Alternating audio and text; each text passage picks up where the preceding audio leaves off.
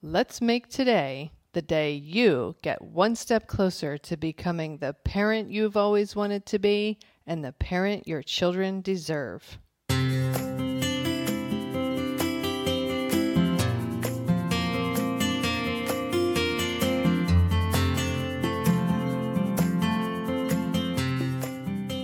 Hi, and welcome to Powerful Parenting for Today's Kids. I am your host, Erin Taylor, and I have wanted to help parents and children literally since I was 11 years old.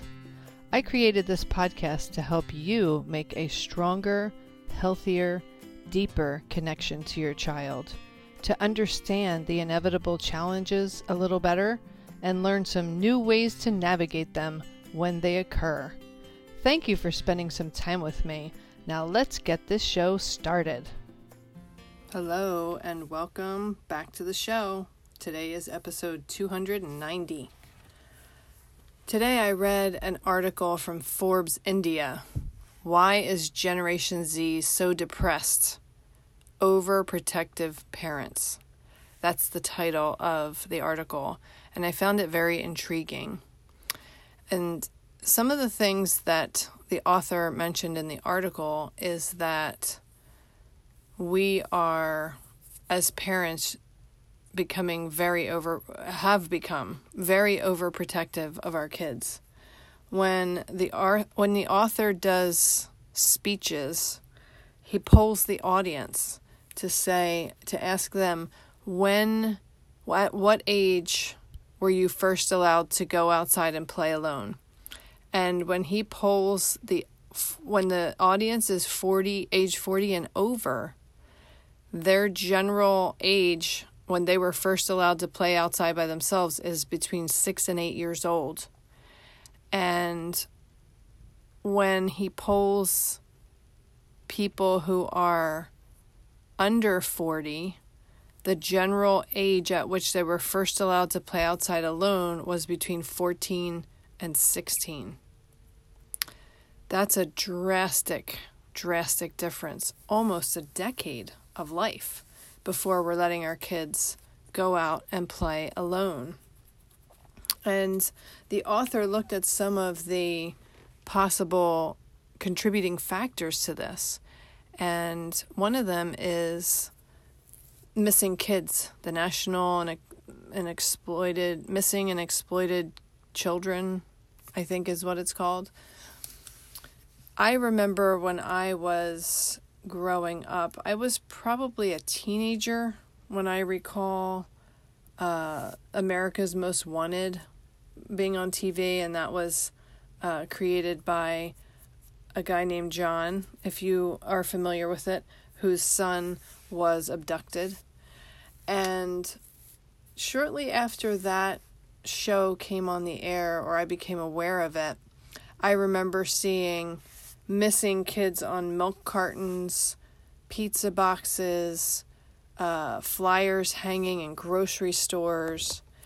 And this author talks about all of that and how the media sensationalizes uh, child abductions.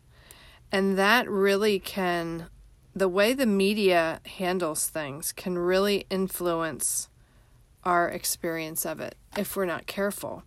So the media over sensationalized this uh, this problem and made us as parents feel like it's an epidemic when the stats are quite different.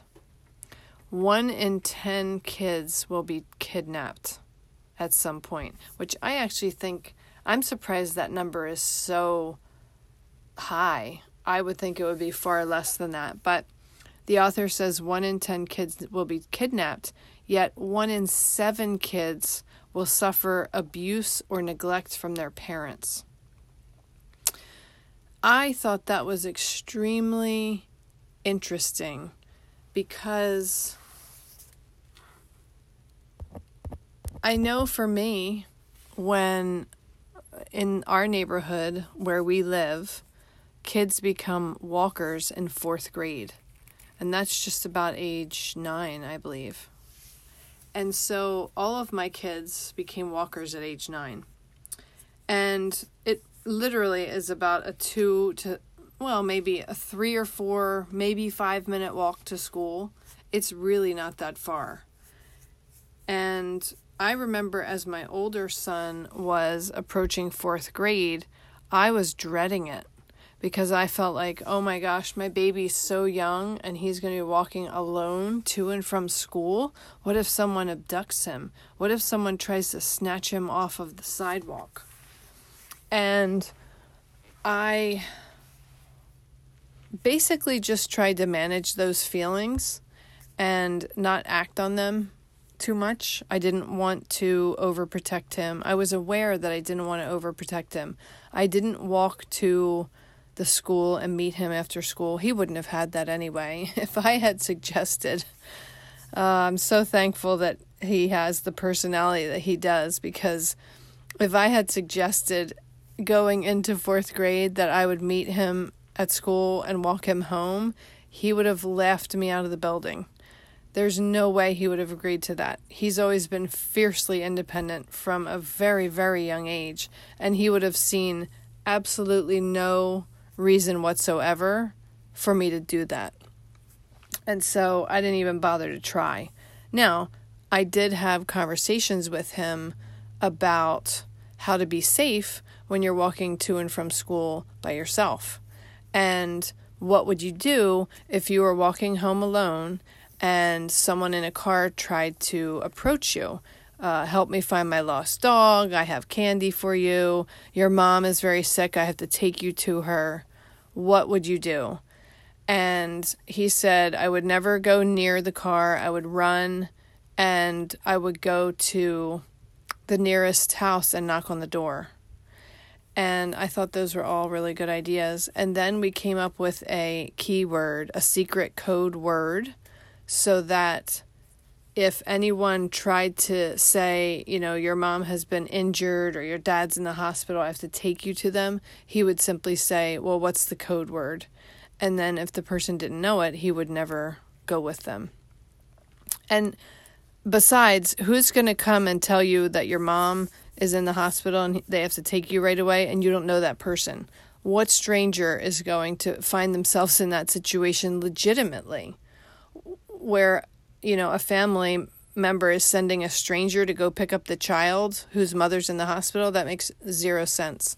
So uh, we came up with code words and stuff, and that's how I worked my way through becoming comfortable with him walking to school. And then once my daughter came and then my other son, it got a little bit easier each time. But I definitely think that I was at least somewhat influenced by child abductions because I certainly that's what I was concerned about. I wasn't concerned about him them tripping on the sidewalk and skinning their knee on the way home. I was concerned about them being abducted. And now that they're older and it's not really something well, the other the the 8th grader and the 6th grader are still walking, but they're much older now. But even as I think back on that, I think Wow. Yes, what what gets talked about in the media definitely was influencing me and raising my fear level. And so I think that we have to be very aware of this. Um, because we don't want to overprotect our kids. We don't want to underprotect them either. It's a very fine line between giving them as much freedom as they can responsibly handle and is safe for them to handle and not giving them too much, but not giving them too little. And this article talks about Gen Z being the most depressed and anxious generation. And parents are not are generally not allowing their kids to fall down, skin their knees, make mistakes, have to fix a, a mess that they made. They're general parents in general, of course, this is not all of them, but this is a common thing now that parents are trying to solve problems with and for their kids instead of allowing their kids to try to solve them and them just helping. And then the kids aren't learning how to stand on their own. So I know that this episode is going a little bit long. And so I invite you to come back to tomorrow's episode where I'm going to do part two. And I'm going to talk about how we can turn this ship around from a parenting perspective. We don't want to strive to be lawnmower parents where we mow down everything in our child's way so that they can have a smooth and easy life because then they don't learn how to be resourceful and stand on their own two feet. So join me tomorrow as we pick this up for part two. Before I wrap up today's episode, I want to thank all of you for listening and tuning in and giving me feedback. I've been getting some feedback from listeners recently, and I'm really loving it. I really appreciate it. And I encourage you to keep giving me feedback, and I will put your questions on a future episode or answer your topic question or whatever you want if you just send me the feedback. And then also, if you can pop on over to iTunes and give me a review for this podcast.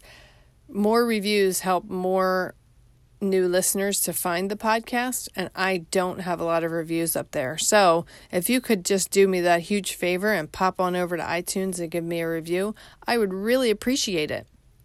Okay, that wraps up today's episode. Wherever you are in this world, I hope you make it a very comforting and fearless day.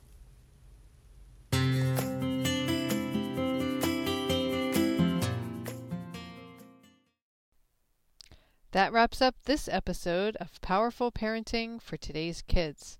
If you know anyone who could benefit from this episode or this podcast in general, please share it with them.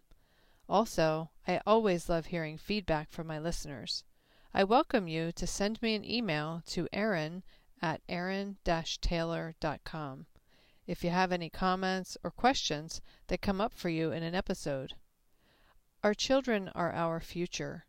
Parenting them is the most sacred task we will ever be asked to do. It truly does take a village to raise a child. Let's help each other to raise our children to be who it is they are meant to be. If at any point you feel like you need a little extra help and support, reach out to me. I am here to help you.